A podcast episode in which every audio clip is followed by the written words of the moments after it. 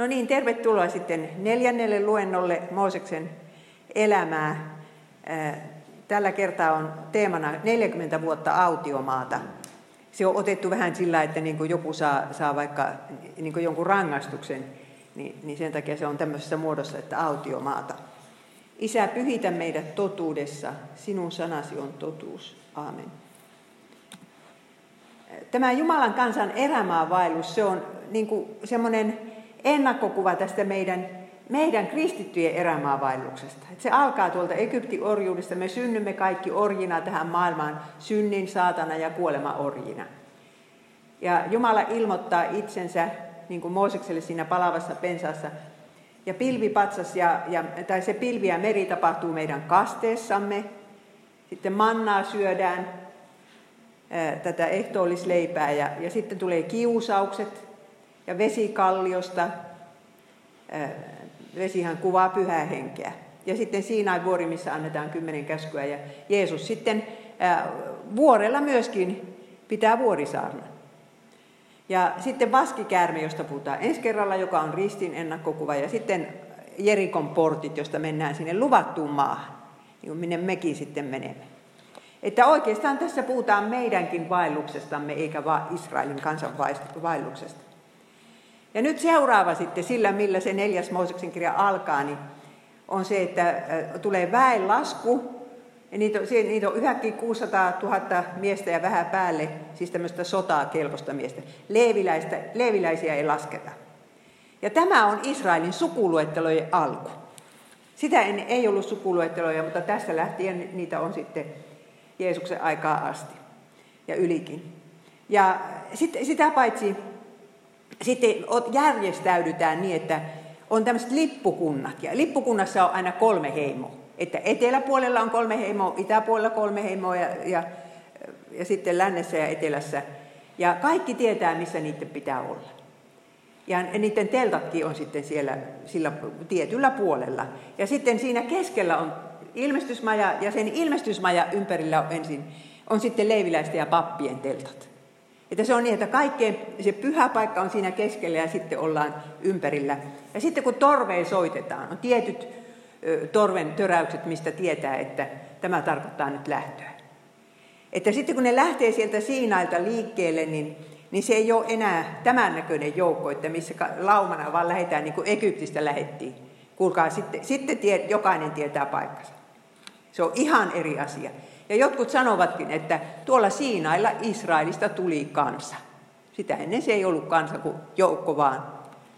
No niin, mutta ennen kuin päästään, tai oliko ne nyt jo kerenneet lähteä tämän, nimittäin kerrotaan kolmannessa Mooseksen kirjassa, niin, niin tapahtuu semmoinen tragedia, että kaksi Aaronin poikaa kuolee. Mooseshan piti niille viikon pituisen semmoisen pappisvihkimysjutun, jonka viikon aikana hän varmaankin opetti Aaronille ja hänen neljälle pojalleen tarkkaan, miten siellä ollaan siellä ilmestysmäessä, mi- mihin saa koskea ja mihin ei saa koskea. No niin, kolme Mooses 10.1. Ja Aaronin pojat Nadab ja Apihu ottivat kumpikin hiilipannunsa ja virittivät niihin tuleen ja panivat suitsuketta sen päälle ja toivat vierasta tulta Herran eteen, vastoin hänen käskyänsä. Minä viimeksi teille kerroin, että kun papit vihittiin, niin taivaasta iski tuli ja sytytti se ensimmäisen uhrin. Ja nyt ajatellaan, että ne piti sitä tulta niin kuin siellä temppelissä koko ajan, ettei se saanut sammua. Ja sillä, sillä tulella olisi pitänyt sytyttää ne uhrit. Ja nämä miesparat ajattelivat, että otetaan nyt tuosta jostain muusta nuotiosta niitä hiiliä. Ja näin siinä kävi. Ne kuolivat siihen paikkaan. Ja, ja tämä oli yksi osoitus siitä, miten pyhä Jumala on on tehtävä just niin kuin hän sanoo, eikä melkein. Ja sitten, että mitenkä vaarallinen tuo papi-ammatti on. Että se ei ole mikään tämmöinen, mikä vähän tahansa ammatti. Kyllä minusta paimenen ammatti nykyaikaan, niin suunnilleen yhtä vastuullinen se kyllä on. Että, että ei kannattaisi ihan, ihan äh, hepposin perustein ryhtyä siihen hommaan. No niin, sitten oltiin oltu matkalla vuosia, kuukausi, niin sitten lähdetään liikkeelle. Siellä Siinailla oli siis vietetty melkein vuosi. 4. Mooses 10.11. Toisen vuoden toisen kuun 20. päivänä pilvi kohosi liiton arkkua suojaavan telttamajan päältä. Silloin israelilaiset lähtivät liikkeelle Siinain autiomasta. Ensimmäisen kerran he nyt tekivät matkaa niiden ohjeiden mukaisesti, jotka Mooses oli Herralta saanut. Eli siis asia oli niin, että se Juudan lippukunta lähti ensin ja sitten lähtivät ne leiviläiset, jotka kuljettivat näitä raskaampia tavaroita. Esimerkiksi yhden ainoan pylvään tämmöinen alusta niin paino 56 kilo. Kuka olisi jaksanut kantaa, jolleivät kaikkien heimojen johtajat olisi pappien vihkimysjuhlassa, vai oliko se temppelin vihkimysjuhlassa, lahjoittaneet semmoisia härkävaunuja ja, ja härkiä. Että ne raskaimmat kuljetettiin härjillä, mutta jokainen niin kuin leeviläissuku tiesi, että mitä hän tekee. Että ne oli ne kehatilaiset, joiden piti sitten kääriä se, ilmesty, se arkku. Tai mahdollisesti se oli, että papit kääri sen ensin, mutta ne sitten kantovat. No niin, että tällä järjestyksessä mentiin. Ja tässä kartasta näette, että ne ovat menossa tuonne Kaadesiin, missä on tuo nuoli.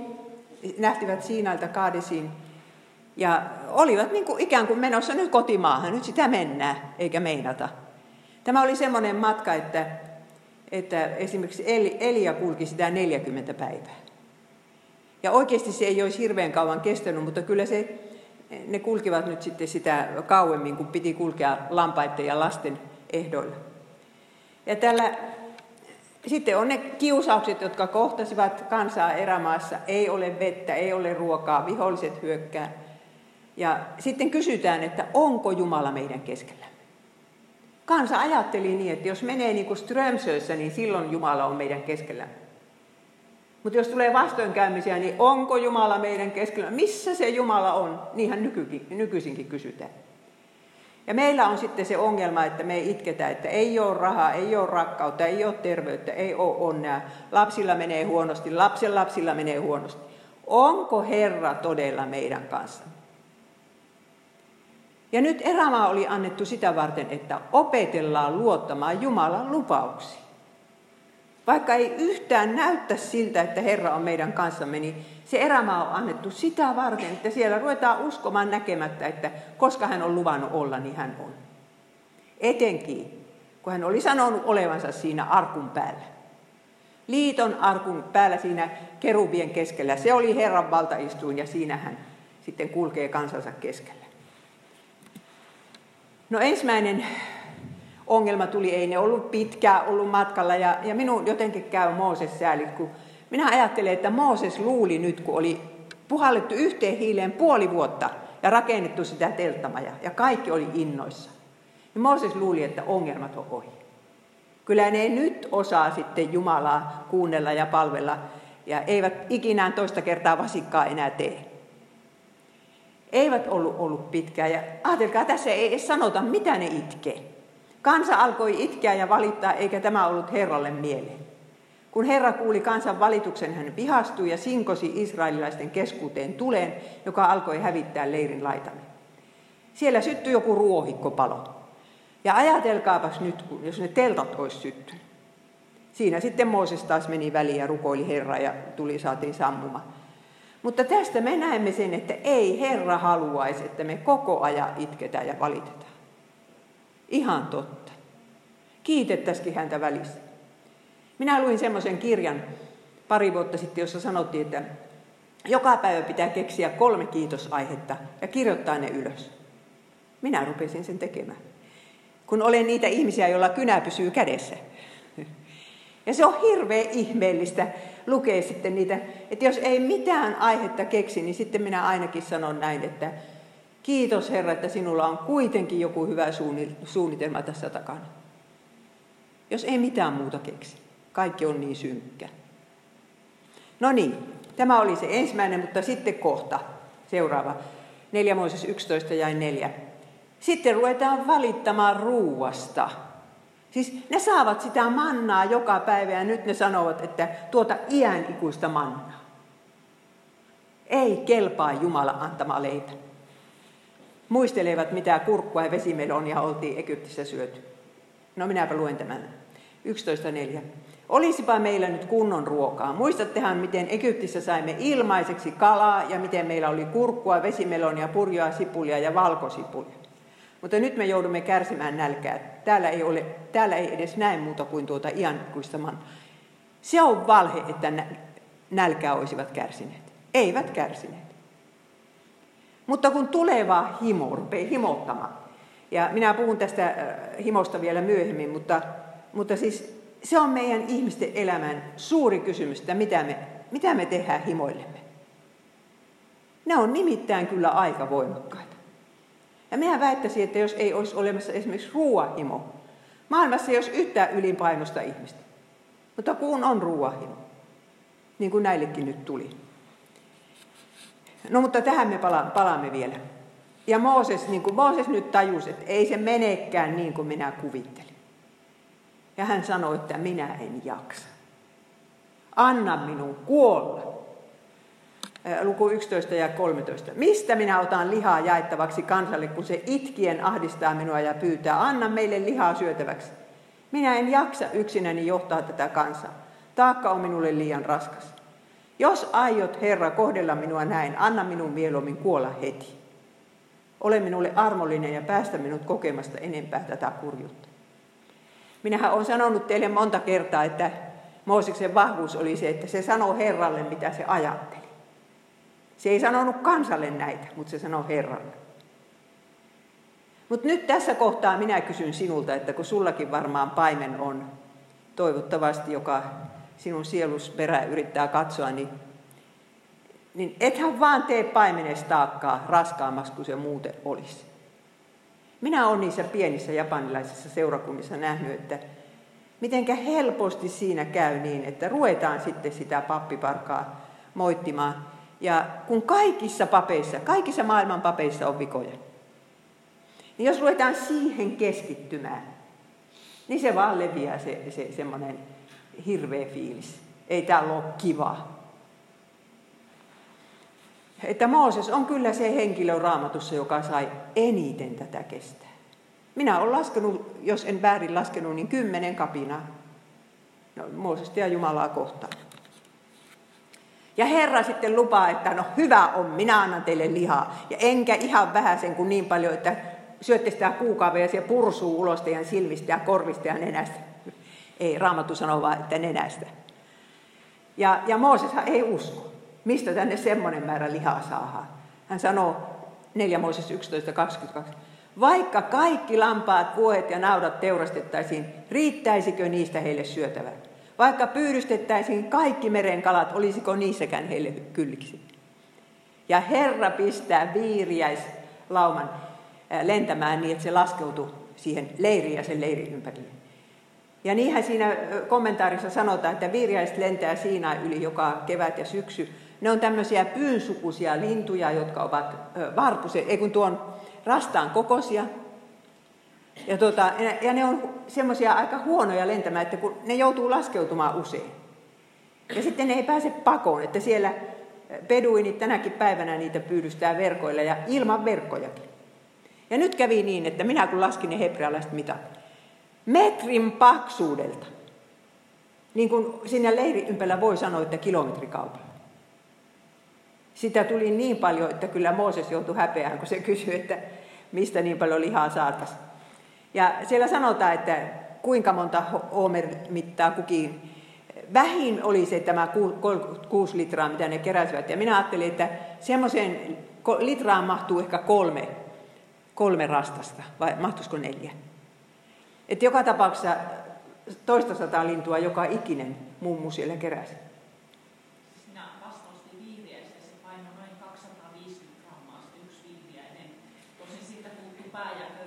Ai, 250 grammaa. No montako niitä litraa mahtuisi? No neljä.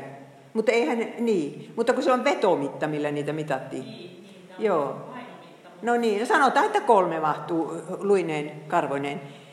Eh, Eli siis toista sata lintua joka Iikka keräsi. Ja niitä kuivatettiin siinä auringossa ja niitä syötiin ja syötiin ja syötiin kuukausi. Kunnes ei enää tullut niin lihaa. Ei ole enää tehnyt mieli. Ja ajatelkaapa sitä, että Jeesus oli nälissään erämaassa 40 päivää. Ja Jeesus otti tämän Israelin kaikki kiusaukset uusiksi. Hän ei napissut eikä valin, vali, valinnut vääränlaista tarpeiden tyydyttämistä, että kun paholainen sanoi, että muutapa nuo kivet leiviksi, ei ole mitään Jumalan käskyä, ei mitään Jumalan lupausta. Se olisi ollut joku taikatemppu vaan. Ja Jeesus ei semmoisen lähde. Ja hän sanoo, lainaa erämaavaelluksen ajalta. Joka ikinen kolmesta kiusauksesta niin Jeesus vastaa paholaiselle repliikillä, joka on otettu erämaavaellukselta. Jolla Jeesus osoittaa, että hän on tässä ottamassa uusiksi Israelin erämaavaellusta. Hän sanoo, ei ihminen elä ainoastaan leivästä, vaan jokaisesta sanasta, joka Jumalan suusta lähtee. Oletko sinä kokenut, että kun sinulla ei ole mitään muuta kuin tuskaa vaan, ja sitten on se Jumalan sana, että sinä siitäkin voit elää. Ja sen läksy, kun Jumala meille opettaa, niin ei sen tärkeämpää läksyä olekaan. Sitä ei antaisi kyllä pois mistään hinnasta. Että sen on joskus saanut kokea. Että minä en saa mitä haluan, mutta minä elän jokaisesta sanasta, joka Jumalan suusta. Yhdestäkin sanasta, lohdutuksen sanasta. Niin. No tuota, sitten, äh, sittenhän siinä kävi niin, että ne sai jonkun, varmaan jonkun ruokamyrkytyksen. Mahottomasti porukkaa kuoli tämän linnun syönnin jälkeen. Eikö yli 20 000, jos en minä väärin muista. Ja sitten kun Mooses oli valittanut, että, että minä en jaksa yksin, niin Herra vastasi siihen sanomalla, että, että hän antaa, niin kuin, siellä oli ne 70 vanhinta, mutta hän antaa niille saman pyhän hengen kuin mikä Mooseksella on. Koska vanhassa testamentissahan ei pyhä henki välttämättä tullut muuta kuin niihin voideltuihin. Voideltuihin kuninkaisiin ja profeettoihin ja pappeihin. Mutta nyt sitten Herra, Herra antoi sitä samaa pyhää henkeä sitten näille 70 vanhimmalle. Ja ettei Mooseksen tarvitsisi yksin kantaa sitä taakkaa. Ja tämä on sitten korkeimman neuvoston alku, mikä oli Jeesuksen aikaankin vielä. Ja vanhassa testamentissa ja apostolien työssä nähdään, että sen pyhähengen saaminen huomattiin siitä, että siinä oli jotakin tämmöistä mahdollisesti kielillä puhumista tai jotakin profeetallista siinä oli. Siinä on semmoinen hebrean sana. Ja, ja tuota, siinä kävi niin, että ne oli kutsuttu pyhäkköteltalle ne vanhimmat, mutta nämä Eldad ja Meidad eivät tulleetkaan. Ne olivat omassa teltassa. Ja saivat siellä pyhän hengen. Ja joku hirveä hädissään tulee kertomaan Moosekselle, että hei, siellä on tämmöistä tapahtunut. Ja Joosua hermostuu. Joosua jotenkin olisi halunnut, että kellään mulla ei ole henkeä kuin Mooseksella. Niin, niin Mooses sanoi, että jospa koko Herran kansa olisi, miten se nyt menee, saisi pyhän hengen. Ja tämähän tapahtui sitten helluntaina. Nyt koko Herran kansa saa pyhän hengen. No, sitten seuraava on nämä kapinat Mooseksen ja myöhemmin myös Aaronin auktoriteettia vastaan. Se on järkyttävää, kuinka ne kapinoivat tuota Moosesta vastaan. No olihan siinä tietysti pitkä aikakin, missä kapinoida, mutta kysymys oli siitä, että onko Jumalan valtakunta demokraattinen vai teokraattinen. Jumalako siellä määrää vai demokratia? Ja ajatelkaapas meidän kirkkoon. Kumpiko se on? Ja silloin kun ruvetaan siihen, että se on demokraattinen, niin pieleen menee. Katsokaapas nyt näitä esimerkkejä, joita tässä vielä tulee. Mutta monet ongelmat johtuvat myös kateudesta, kateudesta Moosesta kohtaan, Jumala ja tuota, leiviläisiä kohtaan, Aaronia kohtaan. Ja tämä on yksi ö, ihmisten ongelma, vaikka oltaisiin kirkossa, niin siellä ei olla kateudesta vapaita, vaikka, vaikka oltaisiin lähetysjärjestössä. Ja meidän pitäisi opetella siihen, että me olemme iloisia niistä armolahjoista ja luonnonlahjoista ja myöskin tehtävistä ja vastuusta, jotka joku muu on saanut. Kiitettäisiin Jumala, että meidän porukassa on tuommoinenkin armola. Vaikka itse jäätäisiin kuinka syrjään. Jos meillä on sitten itsellämme se kahvin keittämisen armolahje, jota harvat kiittää sitten. Vaikka se on tosi tärkeä. Niin, no sitten mennään niihin Tuota, siis Israelillahan oli Miikan mukaan kolme johtajaa. Huomatkaa, tässä on Mirjamkin mukana. Miika 6.4. Minä olen tuonut sinut siis Israelin Egyptistä, ostanut sinut vapaaksi orjuudesta, olen lähettänyt johtajiksesi Mooseksen, Aaronin ja Mirjamin. On se aika moista, että siinä tuo Mirjaminkin nimi mainitaan. Ja me huomaamme siitä, että nainen voi olla sekä profeetta, niin kuin Mirjam oli naisprofeetta, että kansallinen johtaja. Mirjam oli ja myös Debora oli johtaja. Mutta ei koskaan seurakunnan eikä perheen pää. Siinä on kuulkaas ero. Kyllä naiset voi presidenttiä olla, mutta minusta, vaan, minusta siinä on semmoinen huono puoli siinä, että lasten perään pitäisi jonkun katsoa. Silloin kun lapset on pieniä, niin niiden perään pitäisi jonkun katsoa. Jos kaikki naiset haluaa olla firmanjohtajia, niin miten tässä käy? Mutta ei sitä ei ole siis kielletty. No ja tämä ensimmäinen kapina nyt sitten tällä välillä niin alkoi Mirjamista. Tämä on 4 Mooses 12.1. Mutta Mirjam ja Aaron parjasivat Moosesta etioppialaisen naisen tähden, jonka hän oli ottanut vaimokseen. Sillä hän oli ottanut vaimokseen etioppialaisen naisen. Ja he sanoivat, ainoastaan Mooseksen kautta, kun Herra puhuu, eikö hän puhu myös meidän kauttamme. Demokratia, tai ainakin siis johtoryhmälle samat oikeudet. No oliko Mooses mukaan ottanut etioppialaisen naisen? Tämä nyt on hirvittävä hämmästyttävä. Minä viime kerralla teille kerroin, että mitenkä Jetro toi tyttärensä ja lapsen lapsensa sinne leiriin Siinaille. Ei siitä ollut kuin puoli vuotta, tai no ehkä nyt vuosi. No minnekäs se oli joutunut se Sippora? Oliko Sippora mukaan kerennyt kuolla ja jostain Mooses sai etiopialaisen, afrikkalaisen naisen. Mistä se sen sai? Että tässä nyt on kaksi mahdollisuutta ajatella, että joko Joko se oli tosiaan afrikkalainen, jostain se löytyi. Tai sitten Mirjam vaan haukku sitä niin kuin, vähän niin kuin neekeriksi, tämmöisellä pahalla sanalla. Että ei tykännyt siitä Sipporasta.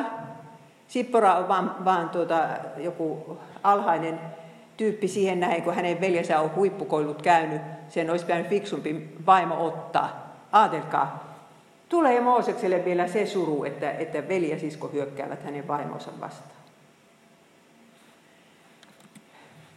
No niin, Mirjam halusi nyt päästä kalifiksi, kalifin paikalle. Ja ongelmana ei tosiaankaan ollut se vaimo, vaan Mooseksen auktoriteetti. Sitä vastaan tässä hyökättiin. Ja verbi on muuten feminiini muodossa, vaikka siinä sanotaan Mirjam ja Aaron, niin siitä näkee, että Mirjam oli se hankkeen alkuunpanija, ja sitten kun Herra ryhtyy rankasemaan, niin ei hän Aaronia rankase kuin Mirjami. Ja Mirjam on ensimmäinen nainen raamatussa, josta sanotaan, että naisprofeetta. Ja hän oli se pitämässä ja laulamassa sitä laulua, joka laulettiin, kun Kaislameri oli ylitetty, se voittolaulu. Ja Mirjam tietysti ajatteli, että hänkin on tässä Jumalan sanan välittäjä, niin kuin olikin. Hän on naistyöjohtaja, niin kuin varmaan olikin. Mutta hänellä oli isosisko-kompleksi.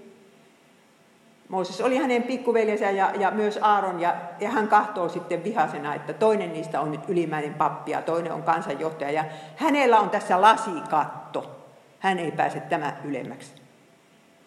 Ja minusta tämä Mirjam on, tämä ajattelutapa on jotenkin feminismissä voimakas. Hirveästi verrataan miehiä ja naisia. Ja joka ikinen sentti pitää lasketa, että, että ei vaan saada vähemmän. No niin, ja sitten kuitenkin sanotaan, että Mooses oli, tässä kohtaa sanotaan, Mooses oli nöyrin ihminen maan päällä. Ei se kohellu huonosti veljensä eikä siskoonsa. Ei todellakaan. Hän oli tässäkin tilanteessa ihan hiljaa. No niin, sitten Herra vastaa näin, ja jakeesta 12. Silloin Herra astui alas pilven patsaassa, asettui majan ovelle ja kutsui Aaronia ja Mirjamia, molemmat menivät sinne. Ja Herra sanoi, kuulkaa minun sanani. Jos keskuudessani on, on profeetta, niin minä ilmestyn hänelle näyssä, puhun hänen kanssaan unessa. Niin ei ole minun palvelijani Mooses, hän on uskollinen koko minun talossani. Hänen kanssaan minä puhun suusta suuhun. Miksi ette siis pelänneet puhua minun palvelijani Moosesta vastaan? Herra sanoo tässä, että kun hän myöhemmin tulee puhumaan Jesajalle ja Jeremialle ja kaikille profetoille, hän joko näyssä tai unessa antaa jonkun sanoman. Mutta Mooses. Mooses siis, hetkinen, missä se on? Minne minä sen pistin? Joka tapauksessa, niin tässä. Kun Mooses meni ilmestysmajaan puhumaan Herran kanssa, kuuli hän äänen, joka puhutteli häntä lainarkin päältä olevalta armoistuimelta molempien kerupien väliltä, ja Herra puhui hänelle. 4 Mooses 7. Siis Mooses menee vähän niin kuin melkein joka päivä sinne ilmestysmajaan ja kuulee siellä äänen ja keskustelee Herran kanssa ja kirjoittaa sitten nämä Mooseksen kirjat. Ei semmoista henkilöä ole raamatussa toista, paitsi Jeesus, se toinen Mooses. Ja nyt sitten Mirjam ja Aaron eivät myönnä sitä, että Mooseksella on tämmöinen erikoisasema. Eivät näe sitä, että tämä mies puhuu Jumalan kanssa, jos ei joka päivä, niin joka kuukausi ainakin, niin että kuulee se ääni ja vastaa. Ja uskaltaa niin kuin väitelläkin Jumalan kanssa. Ja päihittääkin, niin kuin minä viimeksi sanoin, niin monta kertaa se Mooses sitten voitti siinä väittelyssä. Eli joka nousee Herran asettamaan johtajaa vastaan, se nousee Herraa itseään vastaan. Jos Herra on asettanut sen paimenen, niin silloin ei häntä pidä ruveta kampittamaan. Ja sitten minä ajattelen kaikkia niitä teologeja, jotka on niin Mooseksen mitätöineet. Että, että onko tuota koskaan ollutkaan. Ja jos on ollut, niin ei se ainakaan Mooseksen kirjoja on kirjoittanut. Minusta tämä pätee niihin. Miksi ette siis pelänneet puhua minun palvelijani Moosesta vastaan? Joka ei usko Moosekseen, se ei kyllä usko Jeesukseenkaan. Kyllä se niin menee. Sitten luku 12 ja 9. Ja Herran viha syttyi heitä kohtaan ja hän meni pois. Kun pilvi oli poistunut majan päältä, niin katson Mirjam oli lumivalkea spitaalista. Yhtäkkiä Mirjamilla on se spitaali. Ja Tiedättekö, nykyään ei tiedä mikä tauti se oli. Koska se Hansenin taudi, eli nykyisen spitaalin Basili tuli vasta Aleksanterin suuren joukoissa Eurooppa ja lähi Se ei voinut olla se. Mutta se, tämä spitaali oli niin kamala tauti, että se on niin kuin lumivalkea ja tuo sanoo tuo Aaron, että, että se on niin kuin kuolleena syntynyt sikiö. Että joku kamala ihotauti se joka tapauksessa oli. Ja siellä on kolmannessa Mooseksen kirjassa tarkat säännöt, miten tutkitaan, onko jossain spitaalia, karkotetaan se leiri ulkopuolelle. Jos olette kahtoneet Ben Hur-elokuvan, niin muistatte, miten ne asuu siellä luolissa. Ja Japanissa, jos joku sairastui spitaaliin ennen vanhaa, niin sen taudin nimikin on taivaan rangaistus. Perhe veti sen nimen yli koko rekisteristä, ikään kuin heillä ei ole sellaista perheenjäsentä ollutkaan. Tämmöinen on tämä. Mutta se on kyllä se Hansenin tauti. Ja sitten kun nähdään, että Mirjam on spitaalin peitossa, niin äkkiä Aaron pyytää apua, että rukoilee sisarensa puolesta ja Mooses myös rukoilee. Oisitteko te rukoilleet, jos teitä olisi kampitettu tuolla lailla? Oisitteko menneet heti pyytämään apua sille kampittajalle? Mutta näin nöyrä mies se Mooses oli. Ja sitten äh, silloin Mooses huusi Herran puoleen sanoen, oi Jumala, paranna hänet. Herra vastasi Moosekselle, jos hänen isänsä olisi sylkenyt häntä silmille, eikö hänen olisi ollut hävettävää seitsemän päivää? Olkoon hän nyt suljettuna ulos leiristä seitsemän päivää, sitten pääsköön takaisin. Mirjam joutui kokeilemaan, miltä se tuntuu, jos olisi ollut jäänyt spitaaliseksi. Hän joutui olemaan leiri ulkopuolella, ei saanut asua leirissä.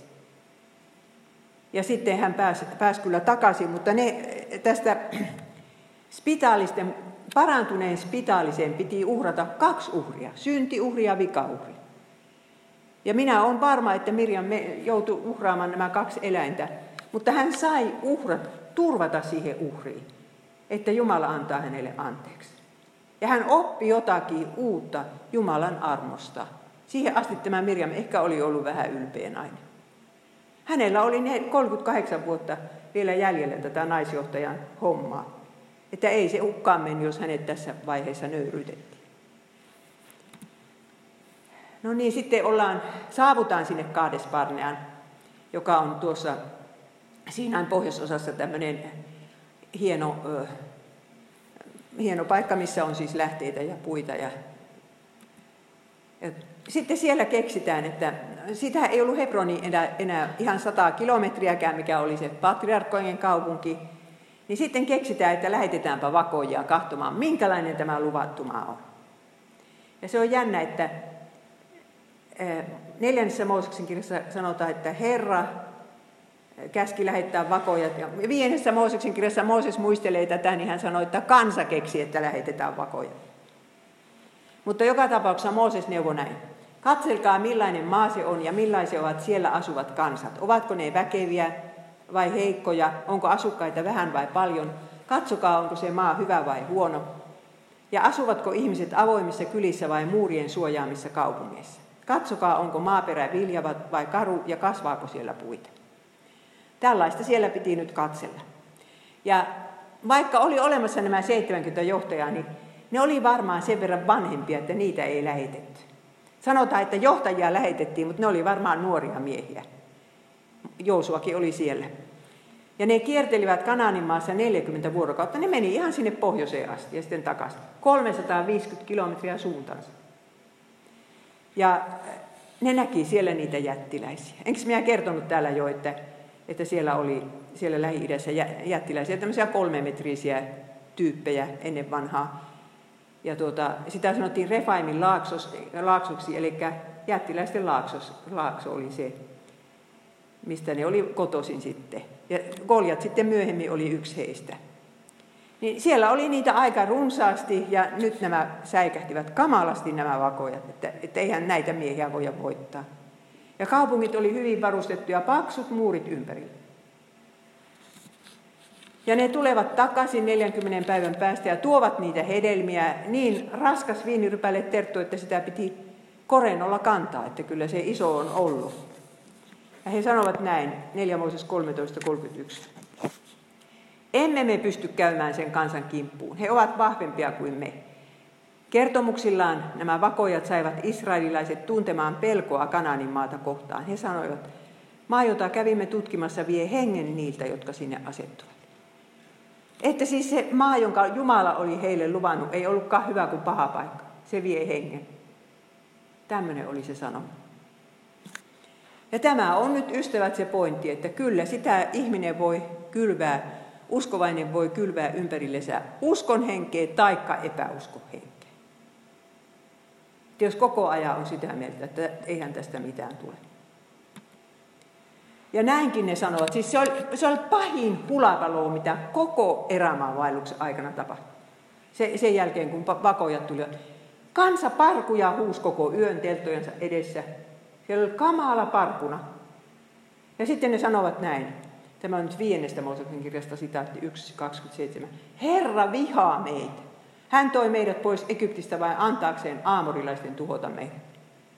Ei ole usko ääni, on unohtunut täydellisesti, että Herra aukas Kaislameren, syöttää mannalla joka päivä, puhumattakaan niistä Egyptin vitsauksista ja kaikista ihmeistä, mitä tässä on nähnyt. Tämä porukka oli nähnyt ihmeitä. Jos ihminen ihmeen perusteella uskos, niin tuolla laillahan ne eivät kyllä sanoisi. Ja sitten jatketaan neljännessä Mooseksen kirjassa. Kumpa olisimme saaneet kuolla Egyptissä? Kumpa edes saisimme kuolla täällä autiomaassa? Miksi Herra vie meidät tuohon maahan? Me kaadumme taistelussa ja naisemme ja lapsemme joutuvat vihollisen saaliksi. Parempi meidän olisi palata Egyptiin. Nämä 40 miestä, ei kun niitä, niitä oli siis näitä epäuskoisia 38, ne saivat sitten porukan tämmöiseen epätoivoon. Ja sitten joku huutaa, että valitaan uusi johtaja ja palataan Egyptiin. Tämä on täydellinen loukkaus Herraa kohtaan. Ei meitä olisi pitänyt tuodakaan tänne. Ja se tarkoittaa myös sitä, että ei olisi pitänyt rakentaa tuota majaa. Ei me sitä tarvita. Me ei tarvita tätä uskontoa. Ja Mooses ja Aaron heittäytyvät kasvoidensa maahan ja Herra sanoi, että minä hävitän tämän kanssa. Hän sanoi sen neljä kertaa. Ja joka kerran Mooses menee väliin ja sanoo, että älä hävitä, älä hävitä. Sinähän oot armollinen Jumala. Ja mitä ne egyptiläiset sanoo, jos ne kuulee, että se kansa kuoli autiomaahan?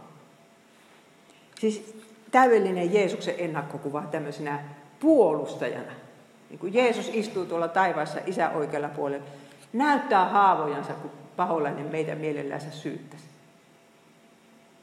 Että rangaistus on näistä synneistä kärsitty.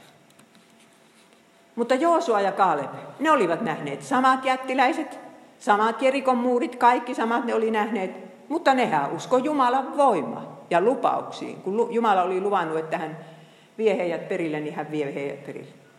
Ja näin sanoo sitten, kumpi se nyt niistä oli, luku 14 ja 8. Jos Herra on meille suosiollinen, hän vie meidät tuohon maahan, joka tulvii maitoa ja hunajaa, ja antaa sen meille. Te ette saa kapinoida Herraa vastaan. Älkää myöskään pelätkö sen maan asukkaita. Meille he ovat pelkkä suupala.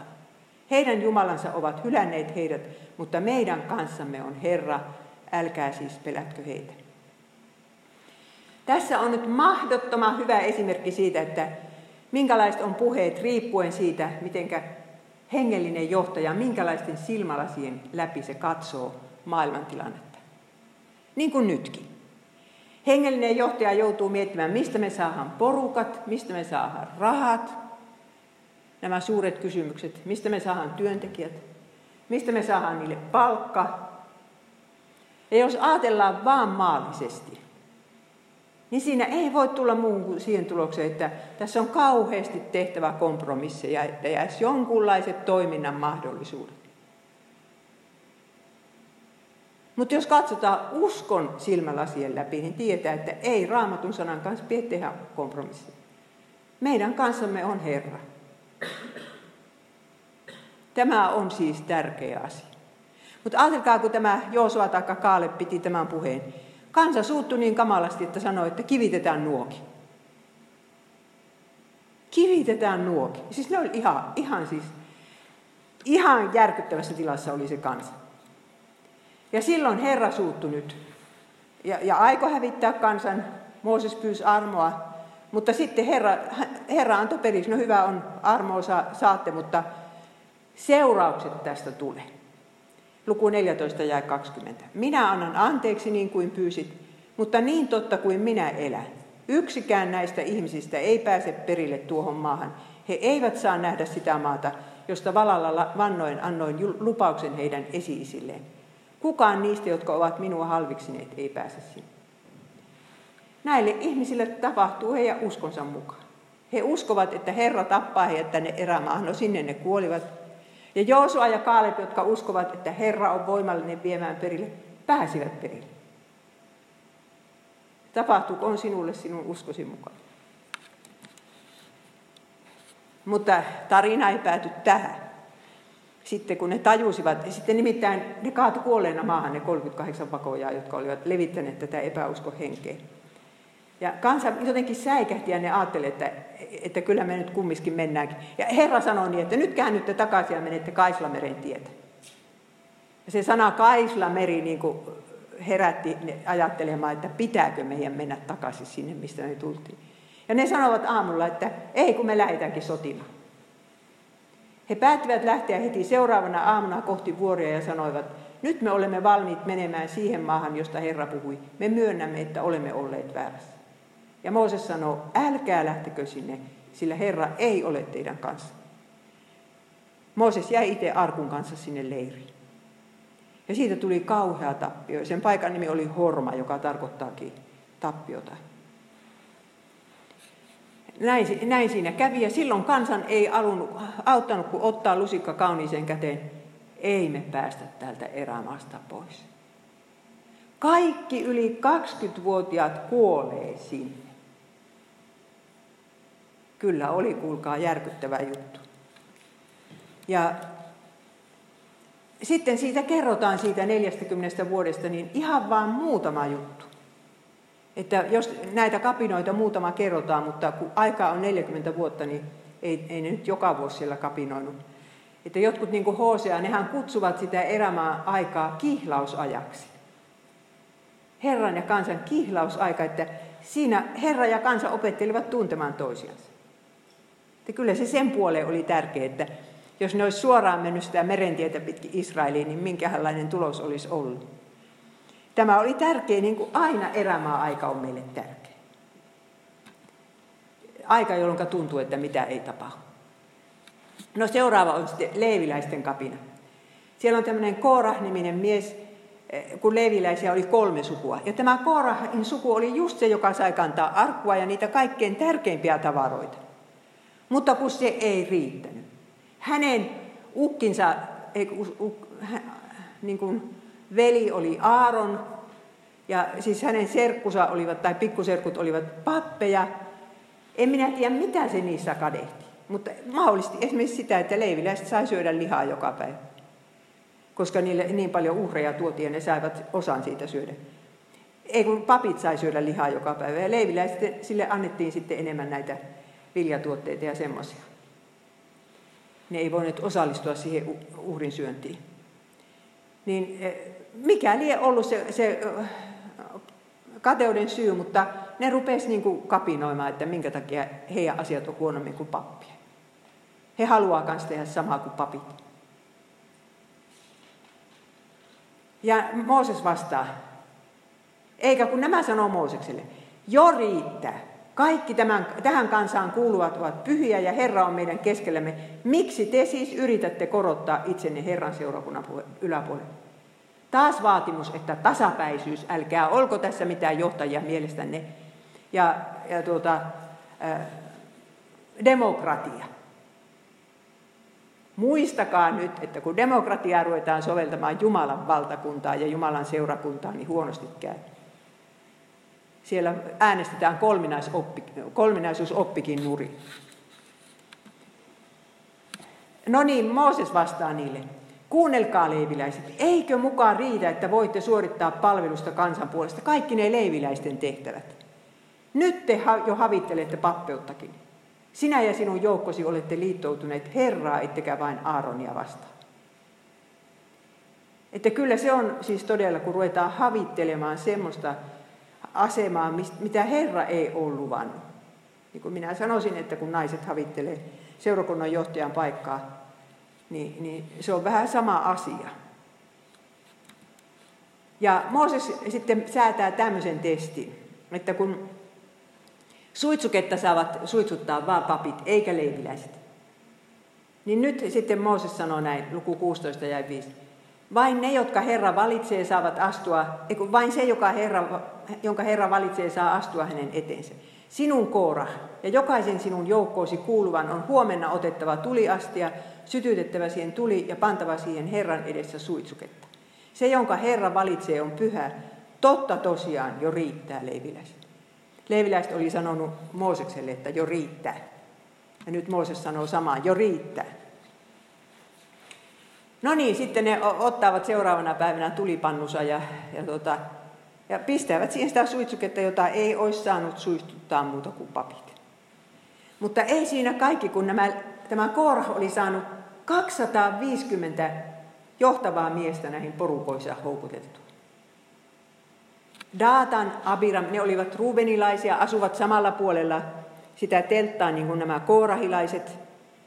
Ja siellä sitä oli sitten kapinaa lietsottu. Ja 250 varmaan niistä kansanjohtajista, oli, josta oli viimeksi puhe, jotka valittiin niin kuin 10 hengen johtaja, 50 hengen johtaja ja niin poispäin. Joilla ei ollut niinkään näitä hengellisiä tehtäviä. Niin niistä varmasti 250 liittyi tähän kapinaan.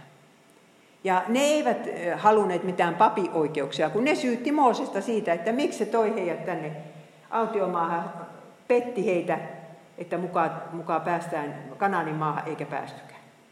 Että nämä olivat sokissa nämä ihmiset, että onko meidän kierreltävää tällä Siinailla koko loppuikä. Ja syyttivät siitä Moosesta, eivätkä itseänsä. Luku 16 ja 12. Eikö jo riitä, tämä on Moosekselle sanottu, eikö jo riitä, että olet tuonut meidät maasta, joka vuotaa maitoa ja mettä, siis Egypti. Aina muulla on tätä maitoa ja mettä, sanotaan luvatusta maasta. Mutta heille nyt Egypti on sitten se hyvä paikka. Hukuttaaksesi meidät erämaa. Pyritkö vielä meidän valtiaksemme? Oletpa totisesti tuonut meidät maahan, joka vuotaa maitoa ja mettä, ja antanut meille perintöosaksi vainioita ja viinitarhoja. Luuletko voivasi sokaista silmät näiltä ihmisiltä? Me emme tule.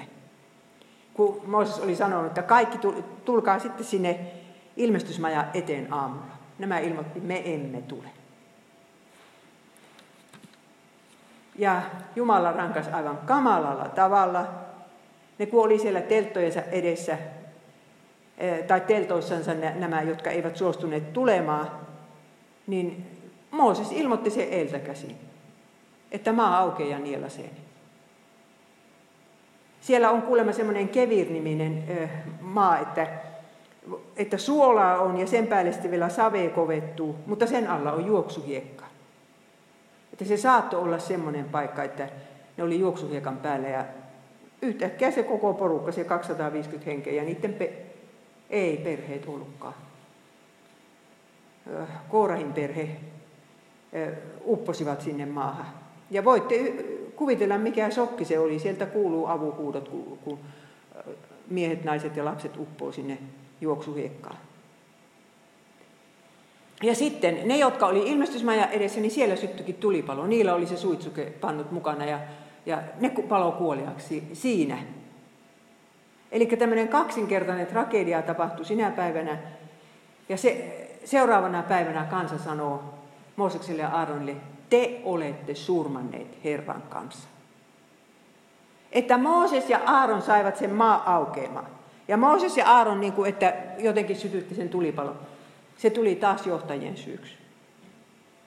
Ja silloin siellä alkoi joku kauhea, sitä sanotaan vitsaukseksi, minä en tiedä mikä siinä alkoi, mutta siihen kerkisi kuolla 14 700 henkeä.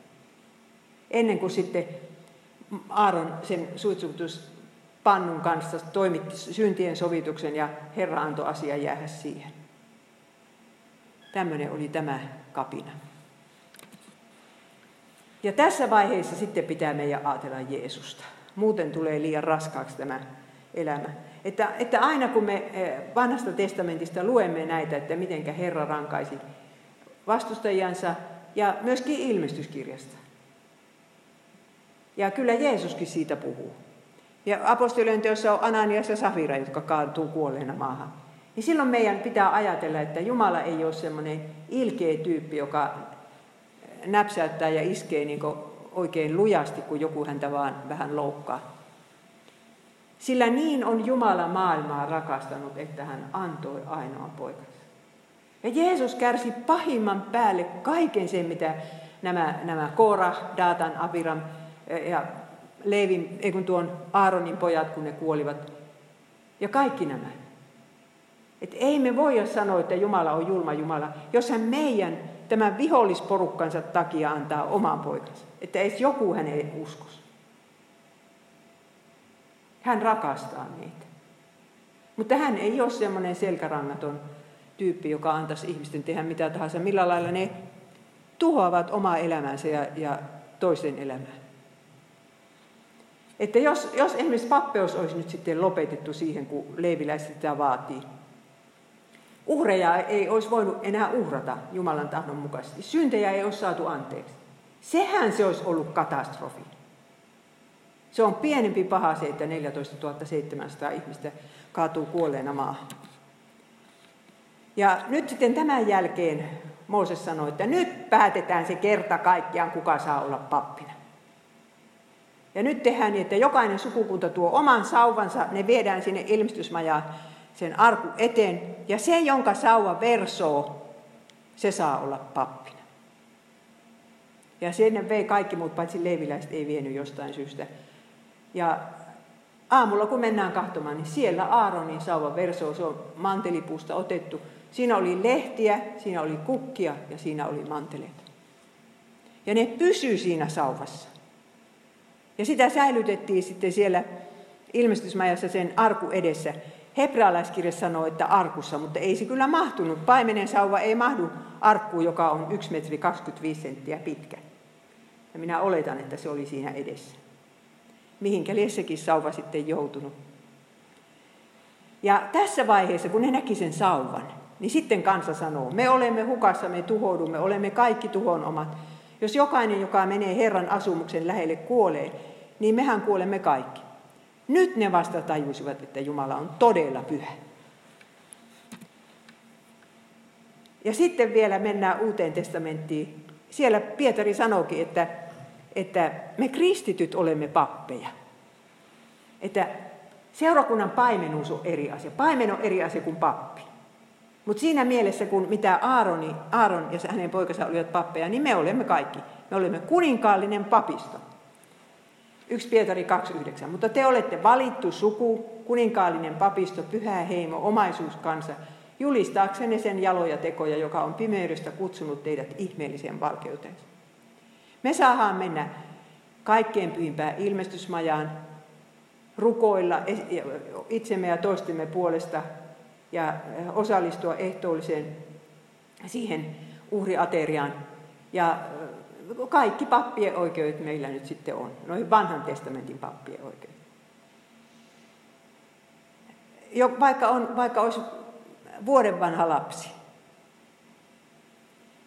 Mutta sitten paimenen virka on eri asia. Siitä on, on säädetty kirjeissä ja apostolien teoissa ja sillä tavalla, että Jeesus ei nimittänyt Magdalan Maria apostoliksi. Niin siitä on sitten eri säännöt olemassa. Ja siinä Jumala oikeastaan haluaa tätä naissukupuolta vähän varjellakin, ettei ihan kaikkea hirveitä tarvitsisi kantaa. Minä vaan kysyn, että kuka nainen haluaisi olla tuon Mooseksen asemassa? Kuka? En minä ainakaan. Mitenkä Mooses otti vastaan napinat ja kapinat? Hän väsyi tehtävänsä, mutta ei koskaan heittänyt hanskoja naulaan. Mooses tiesi, ettei hän ollut nimittänyt itseään johtajaksi tai Jumalan sanan välittäjäksi. Sen oli tehnyt Herra, ja miltei vastoin hänen tahtoaan. Puolustakoon siis Herra häntä näitä hyökkäyksiä vastaan. Ja Herra kyllä puolustikin. Mutta Mooses itse oli kansansa puolustaja, kuten Jeesus, toinen Mooses, että aina hän meni väliin ja, ja rukoili sitä armoa. Hän rakasti sitä kansansa.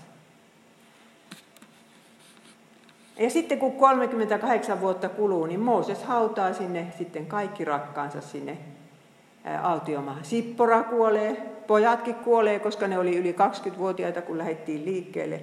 Koko suku kuolee. No ei Mirjam ja Aaron kuolevat vasta viimeisenä vuonna.